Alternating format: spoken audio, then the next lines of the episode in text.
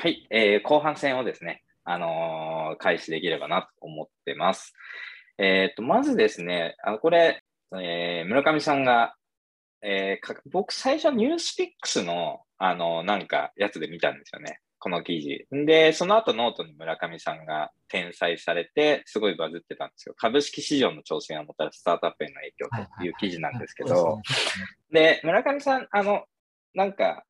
今までのお話聞いてると、やっぱ自分の知見とかを世の中に、えっ、と、還元して、えっ、と、全体を底上げすることで、えっ、と、自分なりのなんか役割果たしていきたいって意識がすごい強いなと思いましたと。で、そういうことでいくと、やっぱこの、あの、株価、サースの株価がどんどん下がっていく中で、このノートを出したのも、まあ、比較的目的意識があって整理されたのかなっていう意識なんですけど、そこは村上さん合ってますか？そうですね。まあ、そういうふうに言われてしまうと、なんか僕はバカみたいな感じもしますけど、でもそうそうですね。で、おっしゃる通りで、あのー、やっぱり、あのー、市場の感覚ってニュース見てるだけだと、本当の意味では伝わらないと思っていて、うん、株価が下がっていたら、自分が危険だって認知できる人ってほとんどいないと思うんですね。うん、なんか風が吹けばおケアは儲かるじゃないですか、ここの連想ってほとんどの人ができないんですよね。だからあんだけ大々的におそらくですよ、今こんだけウクライナがあって、株価がさらにうんちゃらってなっても、うん、そのまあ、俺は俺のやるだけで特に関係ねえやって思ってる経営者、起業家っていくらでもいると思って、それだけやっぱり、うん、あの、ダイレクトにはそのコンテクストが伝わらないと思ったんですよね。で、一方で、あの変化のコンテクストを知らずに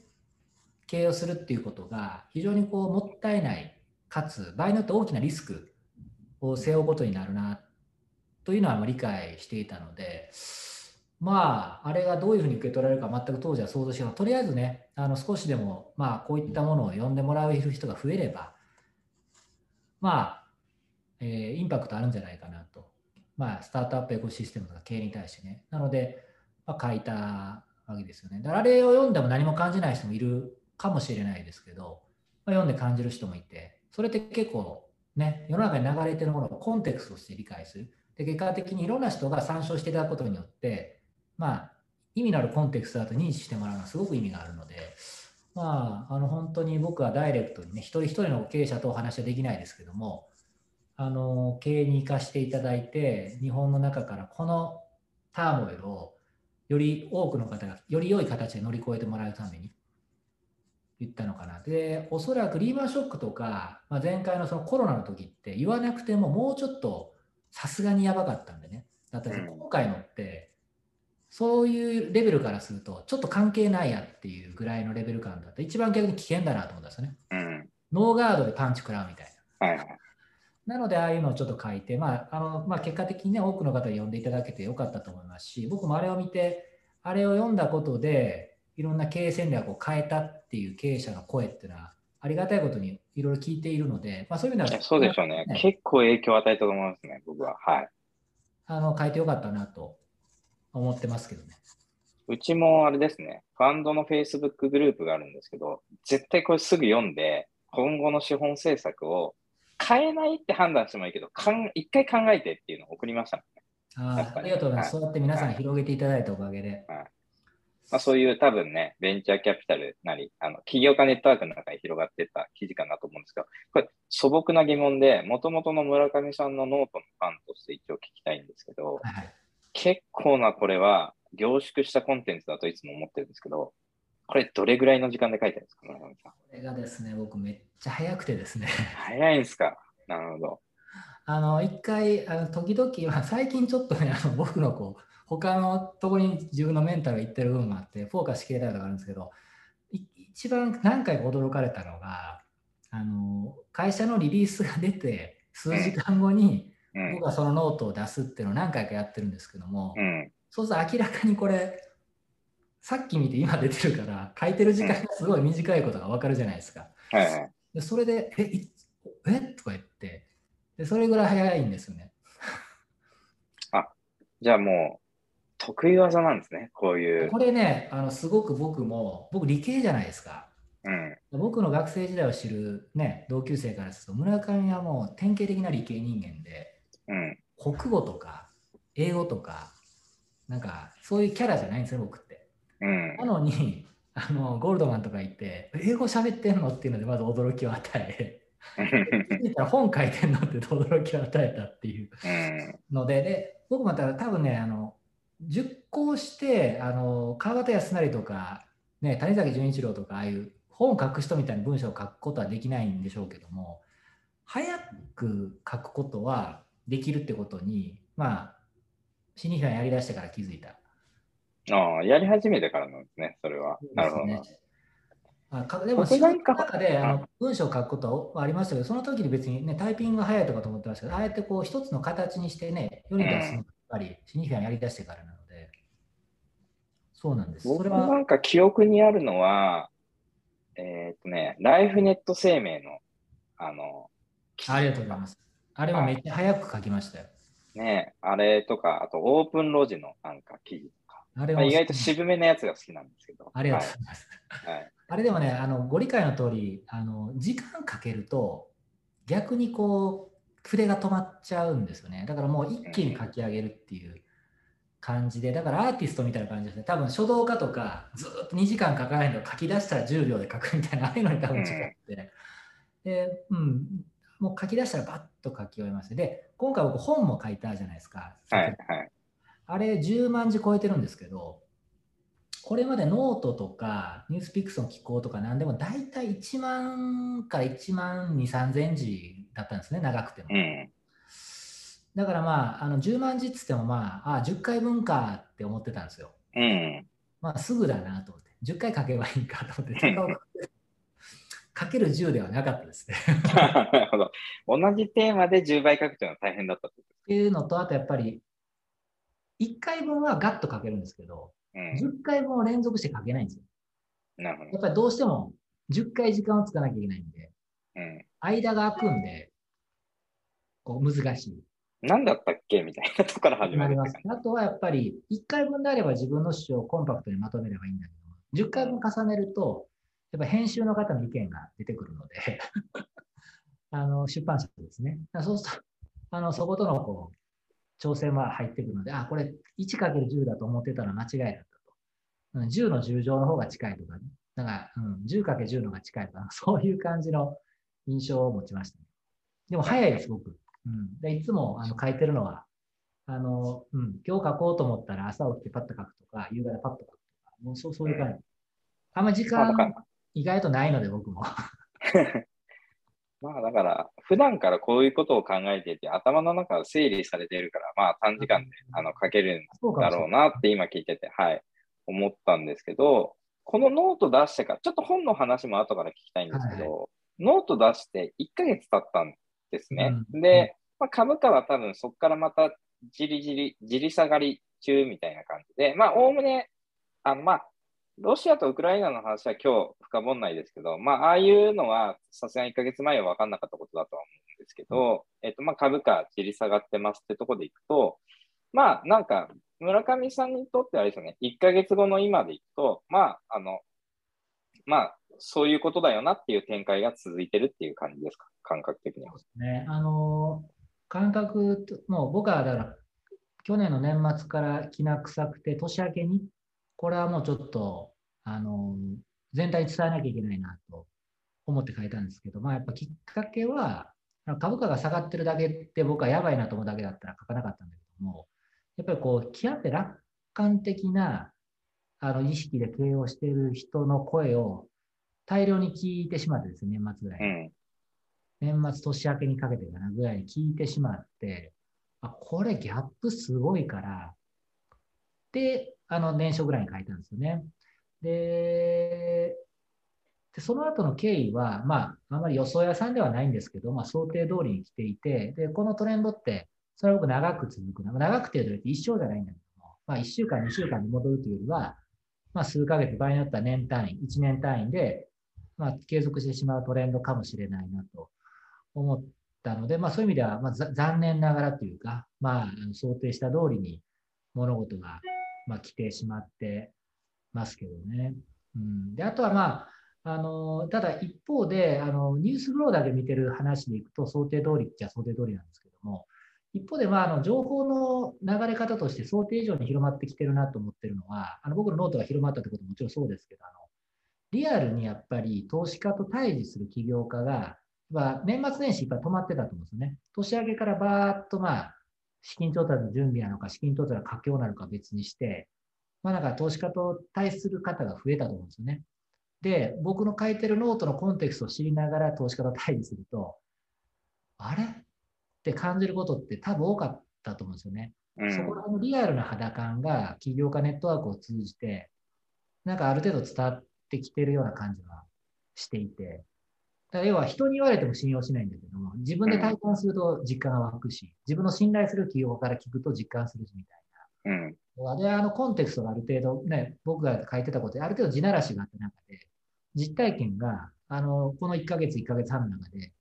エコシステムの中に伝わったことで、本当にこう、あの、心から納得をして、あの、戦略を逆に踏む人もいるかもしれないし、逆に絞める人もいるかもしれないし、保守的に行く人もいろんな形で意思決定に取り入れられたっていうのは、やっぱりリアリティとして、あれを感じる場面がこの1ヶ月半ぐらいであったんだと思うんですよね。だからそういうのは年初に達したらすごく良かったなと思ってます。そうですね。タイミング的にはすごい、ね、一番なんか、あのー、なんていうかな、まあ、え、影響力があるタイミングだったかなと思いますね。で、これ、具体的に言うと、主に、えっ、ー、と、まずは資金調達環境が変わるよっていうのは起業家の人からすると、おそらくダイレクトな影響で、まあ、大きく投資してくれる、そもそも海外投資家の数っていうのが減るし、えっ、ー、と、まあ、それ投資家間の競争も減るし、えっ、ー、と、上場マーケットを見ると、バリエーションも下がってくるよね。まあ、ダイリューションが上がるよね。あの、ことが影響、第一次影響として出てくると思うんですけど、まず。まあ、そこはまあみんな織り込んで動いてるとして、まあ、ダイリューションが増える、または資金調達額が下がる、えー、投資家の数が減るみたいな、資金調達に、えー、関する影響の次の段階って、なんか、あの、その、起業家にとってはなんか、どういう影響として出てくる感じの想像ですか？イメージですか？あの、おそらくですね、この資金調達の競争環境っていうのは、一定多分、手島さんおっしゃる通り織り込まれつつあるのかなと思うんですけども、多分次起きてきそうなのは、あの、まあ、ノートにも少し最後触れてたような気がしますけど、人材獲得、競争が僕すごく激しくなると今年予想してるんですね。うん。うん、で、給与水準も上がったりとか、よりアグレッシブなオファーをするスタートアップが増える。でも、アグレッシブなオファーをすればするほど、えー、スタートアップによってはオファーしきれない。ポテンシャル耐えきれないということでいくと、多分余波としては、あの、想定以上に採用に苦労する。もしくは、あの、採用費が上がる。っていうような、もしくは競合が採用強化することによって実力差が開く。うん。ということでいくと、やっぱこの人的資本の奪い合いが、あの、今年待ってるのかなと思っていて、なので、政策でサバイブするっていう意識だけでいると、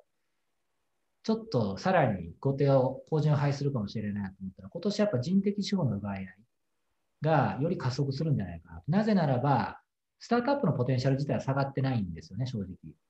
なんだけども、やっぱり僕が書いてると、やっぱ二極化していく中で、人的資本の重要性ってどんどん勝ち組企業ほど感じてる中で、うん、今年は人的資本の奪い合い。なので、あの、資本政策に後陣を配すると、人的資本の奪い合いにさらに後陣を配するっていうネガティブスパイラルが生じる可能性があるので、今年僕は資本政策が若干しこってる会社であればあるほど、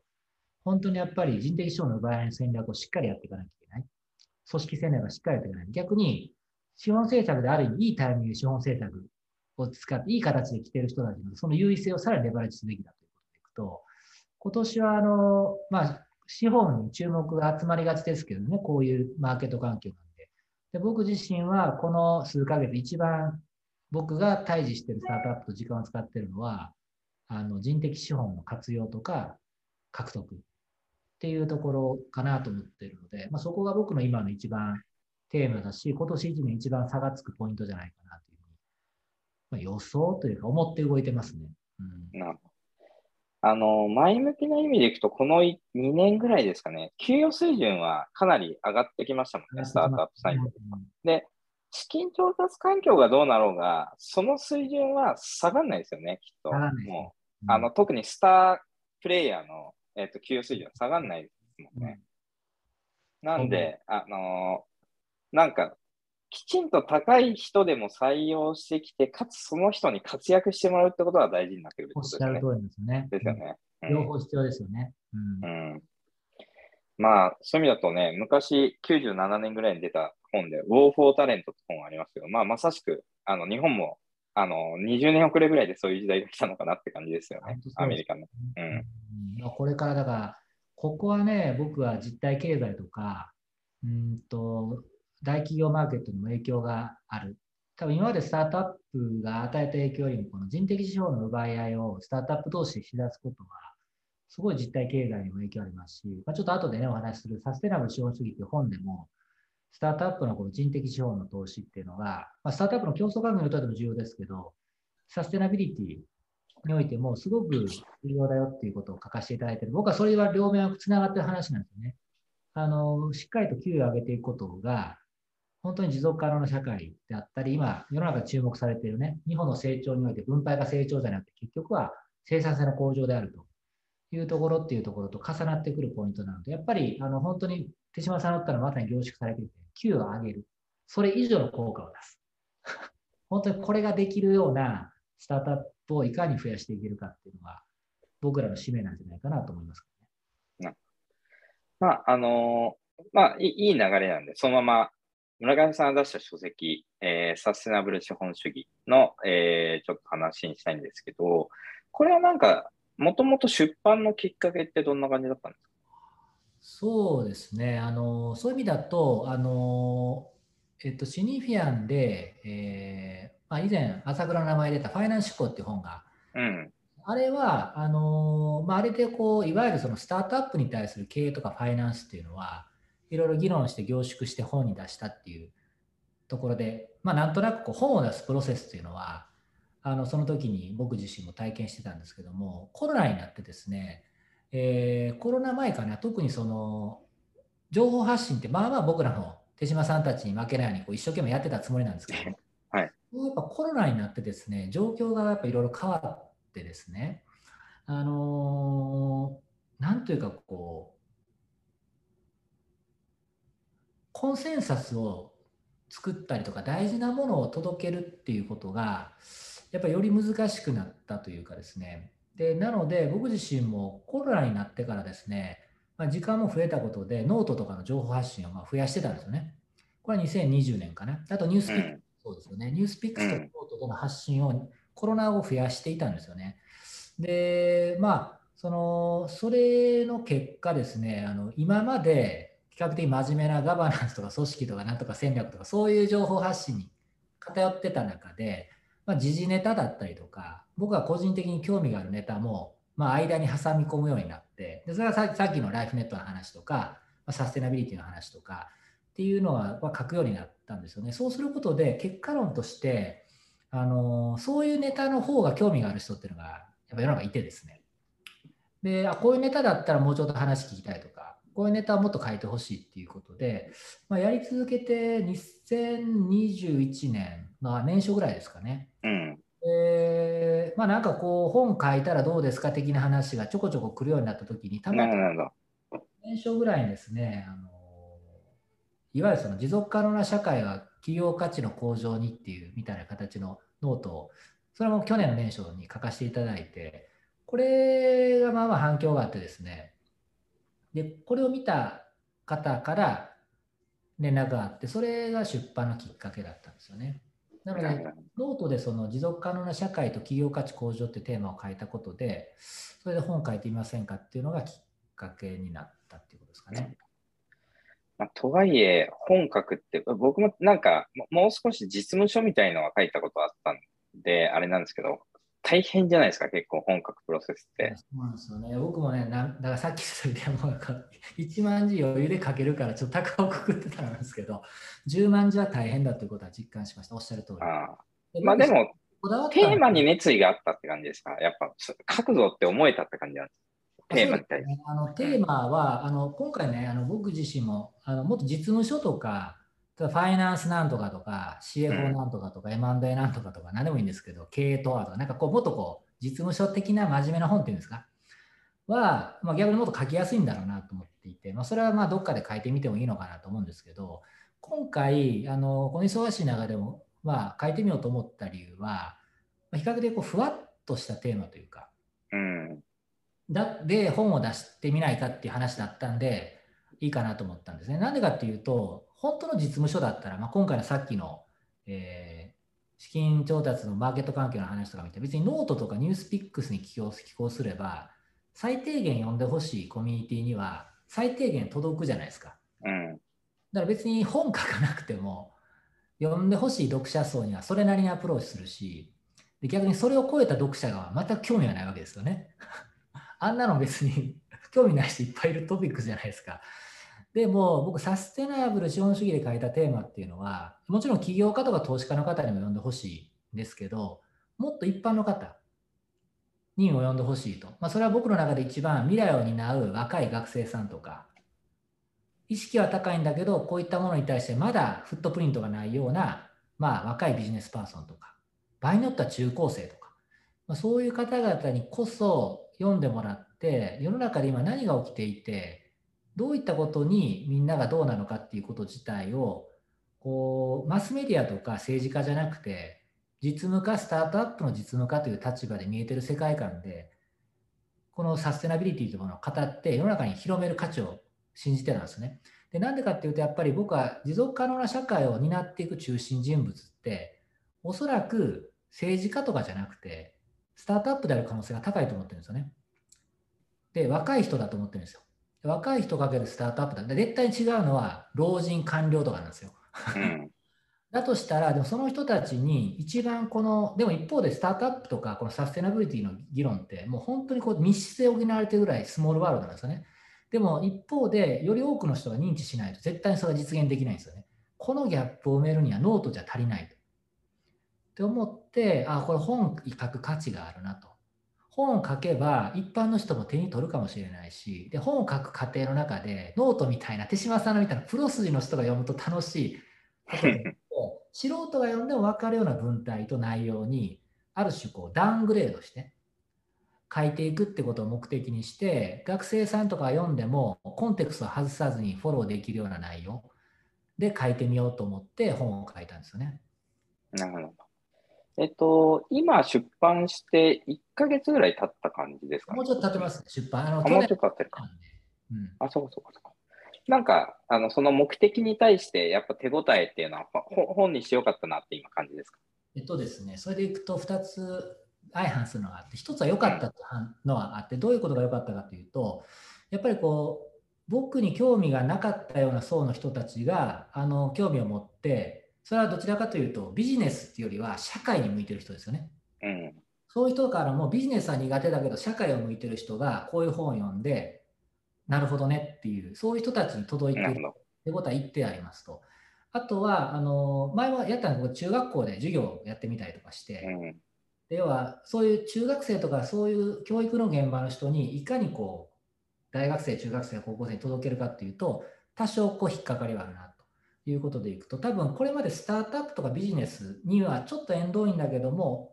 もう少し社会とか教育とか地域社会とか、そういったものに興味がある人が、でも一方でビジネスとかスタートアップとは苦手だと。ただ何らか取り組まないといけないっていう人を、まあ、ブリッジする役目としては、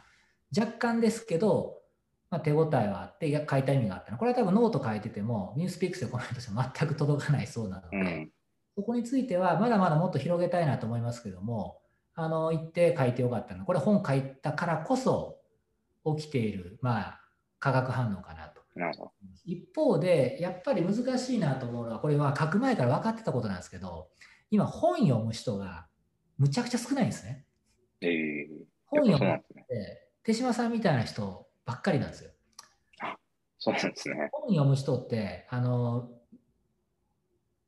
おじさん、うん、40代、50代のおじさんみたいな人が、一番本読むんです。一番売れてる本がビジネス書なんですよね。だからやっぱりねあの学生さんとか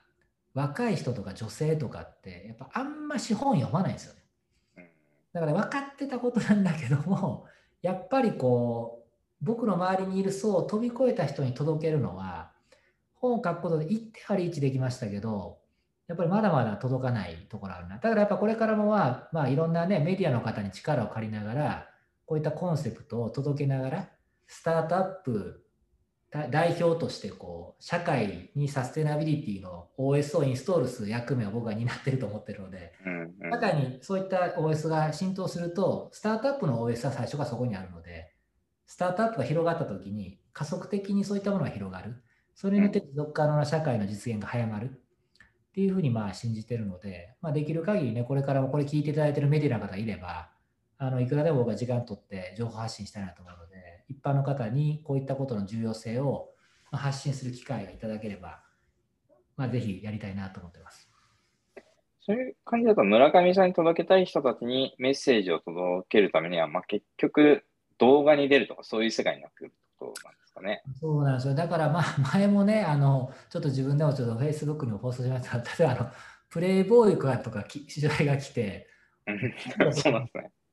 プレイボーイって週刊誌から取材が来て、あれは読者数はまた違うんですよね。でそういう人よ、でもそれで知った人もいるんですよ。うん、私の知り合いから読んでたら村上が出てきたっていう、普段ちょっとスタートアップと違う、やっぱり読者層違いますし、であとまあ、あのそういうちょっとねあの、そういうところのメディアで、でもやっぱりおっしゃる通り、やっぱり動画とかね、の方が反響ありますよね。もう TikTok やるしかないですね、村上さん。きっかけ作りとして。15ね、短尺動画で言えることは少ないけども、きっかけにはなるかもしれないんで。いやもうなんか誰かね、本当こんだけインフルエンサーマーケティングやってる会社の知り合いがいるのになんで俺のマーケティングやってくれへんのやと思うんですけど、どうやってるんですかね、皆さんね、あんなインスタとかでなんかまあ、そうですね。書籍マーケティング、そういう意味だと、あれですね、柔軟の時代になってるってことですね。僕もあんま、あの、深く考えたことなかったですけど、はい。いや、やり方いいのがあって教えてください、本当に。あの、思いついたらご連絡します。あの、真面目なテーマでバズらせるって一番難しい。まあ、あの、今日はネタバレしない範囲で、あの、ちょっと書籍に関しては聞きたかったんですけど、まあでも、なんか、あの、今までも結構いくつか、あの、要素は出てると思いますけど、あの、これ、読むとこれが、なんかこういうことが書いてあるよっていうのを、なんかざっくりとどんな感じですか？村上さん。そうですね。あの、僕がやっぱ一番、あの、掴んでほしいなと思ってるのは、経済とか社会って、やっぱもう自分ごとができなくなってると思うんですよね。うん。なんでかっていうと、情報化社会で情報が溢れてて、パーソナライズされた情報もどんどん来るし、マスメディアの情報、情報流れてくる中で、なんだろうな、皆さんこう、自分に都合のいい部分だけ切り取って社会との接続をまあ求めるような時代になっていて、じゃあ逆に本当に自分が社会にコネクトしてる感覚を持ってる人すごい減ってると思うんですよ。もちろんね、その総理大臣とか山田慎太郎さんとかね、ソニーの吉田さんとか影響力のある人は社会を動かすっていう感覚を持ってるかもしれないけど、99.9%の人は社会を動かす？みたいな感じになってると思うんですよね。で、僕はあのそれじゃあサステナビリティは実現されないと思っていて、なぜあの自分たちが社会とコネクトし影響して与えられる存在であるのかであってそうあるべきなのかっていうことを気づいてもらえる本なのかなと思ってます。なのであの日々ビジネスをしたり生活をしながら自分が一体社会の中でどういう存在でこれから社会がどうなっていって自分はどういうことをすればいいのかってことに対して明確な答えがない悩んでいる人っていうのは読んでみると思いのほかきっかけがつかめるのかな。それは生活者として、消費者としてって側面もありますし、労働者としてって側面もありますし、場合によっては経営者であったら経営者としてって側面もありますし、あらゆる立場で、あのそれを自分ごと化するためのきっかけになることが入ってますし、その一つの旗印が今はサステナビリティなんだと思うんですよね。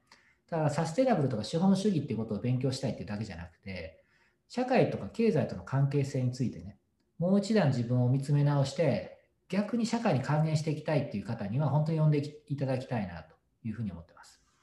わかりました。ありがとうございます。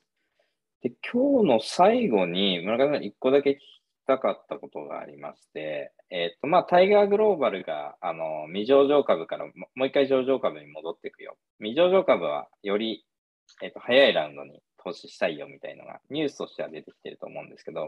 いわゆるクロスオーバー投資家、未上場と上場のクロスオーバー投資家、まあ、シニフィアンもその一つって言えるのかもしれないんですけど、えー、っていうのが一つの流れで、えー、あるのかなと思います。で、村上さんのノートに書いてあるセコイアのストラクチャー変更みたいのが、えー、っと、去年の秋話題になったと思いますと。まあ、未上場用のビークル作ったり、上場用のビークル作ったりみたいな。で、運用期間も長くてみたいなあの感じだったと思うんですけど、一回今、ゆりあのクロスオーバー投資家がいろいろ投資していくっていうのは、揺り戻しが一瞬短期的には来てるかなっていう中で、あの、長期的にはこれは定着するトレンドになってくる、えー、今、認識ですか？あのそういう意味では、本当の意味の長期っていうことでいくと、もっと多分投資家の戦略とか、立ち位置のダイバーシティケーションがもっともっと進むと思ってるんですね。うんうん、で例えば今のタイガーの話でいくと、僕はもうタイガーって、おそらくですけど、別にタイガーの人と話してないけど、まあ、僕の昔の知り合いとかタイガーに行ったりしたら、なんとなく 想像するにはですね、多分まあその時々で柔軟に戦略を多分変えていくんだと思うんですね、彼らは。もう、まあ究極、ほん本当のもう、あの儲かれば、あのもリザヤ取れるところに行きますよっていう戦略ってことですね。そうそうそうそう、まあ、あえてそうですね。うん、じゃあ、何が言ったかっていうと、うん、タイガーにとっての戦略の時間軸って短いんですよね。うんで多分セコイアが取ったあの戦略の時間軸の方が多分長いんですよ。うん、戦略を決めるのに1年単位の時間軸であの戦略を取ったバカですよね。だってもっと長く張るって言ってるんだから少なくとも戦略の時間軸は10年ぐらいの単位で見てないとああいう判断しない。でもタイガーは10年という形であのファンドの戦略を多分捉えてなくて、おそらく毎年見直す。うん、そういうような多分戦略の時間軸だと思うんですね。で、多分ファンドによって、ファンドが持つ戦略の時間軸ってバラバラで、うん、これは今日本の中で一番投資家で僕らが言うのもなんですけど、ものすごくまだダイバーシケーションはほとんどないと思ってるんですよね。うん、あのほとんど均質なシードの戦略、均質なアーリー VC の戦略、うん、っていう形になっててで、レートがあんまりいないよと、クロスオーバーも少ないよっていうことで。うん非常にこの投資家の属性のダイバーシティ少なくて、まあ、フォローオンファンドができればみんなフォローオンファンドを作るみたいな。まあ、悪いって言ってるわけじゃなくて、まだそれだけこう、裾野が狭い分だけ、こう、ダイバーシフィケーションがないんだと思うんですよね。だからやっぱり、ただ中長期ではやっぱり本当の意味でいろんな時間軸と戦略を持った投資家がもっともっと育っていくことが多分本当の意味では大事で、そうなってほしいなと思う。だから僕はもしこれからね、あの僕は偉そうに言うことじゃないですけど、まんまが一ね、VC とかファンドの側で起業したいっていう人がいたら、人のマネーするんじゃなくて、ユニークな戦略でファンドを作ってほしいなと、うん、いうふうに本当に思いますけどね。でそういうのを多分本当に求められてると思いますけど、それはテーマっていうだけじゃなくて、もっとテクニカルにも込めて、本当の意味でユニークな、ユニークな戦略ですよって言うけど、よく遠くから見てほぼ一緒やんっていうのいっぱいあると思うんですよ。はいはいそれ投資する立場にもあると、お前ほぼ一緒やけどっていうのと一緒で、本当にユニークさっていうのを考えると、日本の中ではまだファンド側のユニークネスは相当少ない。うんと思うので、やっぱりそこはやっぱ出てこなきゃいけない。そういう意味では、あの手島さんのこの今のこのクロスオーバーとか、いろんなレートステージのポスト IPO の、まあ、資本環境の状況っていうのは、揺り戻しが来て、ただもう一回すぐこう何回もこうイタレーションあると思うんですけど、ただ、これがこう真ん中は確かにこう動くんだけども、変わらず戦略を持ってる人もいれば、すごい勢いで戦略を変わる人もいるはずなので、ただ、つてつとやっぱりそこら辺の、えー、投資家の属性っていうのを見ながらね、あの資本政策を組んだりとかしていく意識がないと、あ、やばい、みんな右向いちゃったって言って、左にいる人もいるかもしれないので、やっぱりまあ、あの特にね、海外からの調達のチャンスはまだまだ残ってるとは思うんですけど、やっぱりこう、全体が悪いからしゃがむだけじゃなくて、悪い中でも投資してくれる人がいるとか、そういうところをしっかりとこう見定めていけばいいと思うんですけど、ただ日本の中にはまだあまりダイバーシケーションがないので、そこは課題だなとは思ってるので、もしもね、手島さんとかね、新しいファンと立ち上げるときは、また違うコンセプトのやつをぜひ作っていただきたいし、自分ももしね、そういうことができたらもっと面白いなと思ってます。その時はちょっと村上さんに、あの、オリジナリティの有無をあの相談に行こうかなと思います。これ考えてるんですけど、いや、そりゃ小手先じゃないですか、みたいな そういう議論させていただきたいなと思います。はい、ありがとうございます。あの、あの村上さんなんか、あの今日の話聞いて、あ、これぜひ村上さんに投資していただきたいっていうような企業家がいたら、通常な、何でも連絡しちゃっていいんですか？村上さん。そうですね。あの、連絡もらいやすいチャンネルとしたら、まあ、ツイッターのダイレクトメールか、あと、あの、シニフィアのホームページの、なんだ、えー、インフォ。インフォか。まあ、あの、どっちでも、あの、はい、構わないです。あの、でも本当にこれ、あの、僕は、あの、手島さんと違って、なかなか投資がさせてもらえないファンドっていうか、まあ、言い方、ね、非常に限定してしか投資できないファンドなので、ですけど、まあ、本当に僕はね、発表してる投資先ってそんな多くないんですけども、あのそこはもちろん熱烈応援してるんですが、やっぱ投資できない方イコールダメだと思ってるわけじゃなくて、ファンドとして投資できないだけなので、それはそれでいつも何らか違う形であの応援したいとか、お力になりたいなと思ってるので、本当にこう、あの可能性があって、志だけじゃなくてね、本当に世の中を変えていくような戦略と誠実さを持っている、いいテーマに張ってらっしゃる方がいれば、まあ、フェーズにかかわらず、何らかお力になることがあったらと思っていつもやってます。お金だけを期待されちゃうと、もっとあのフレキシブルに投資できるファンドはいくらでもあると思うんで、僕らのところは結構そこの意味でいつもね、がっかりさせちゃうことが多いんですけども、まあ、あのあまり諦めずにあのリーチいただけると嬉しいなと思ってます。はい、まあ、狭きもんだとは思いますが、あとね、あの、村上さんと一回面談するだけでも、いろんなあの発見が、レーターステージの起業家の方にとってはあるんじゃないかなと思いますので、まあ、めげずにあの連絡してくださいっていう感じで、あのー、基本的にはあの、はい、ステイホームでやってるので、 Zoom でよければいつでも。はい。はい、ありがとうございます。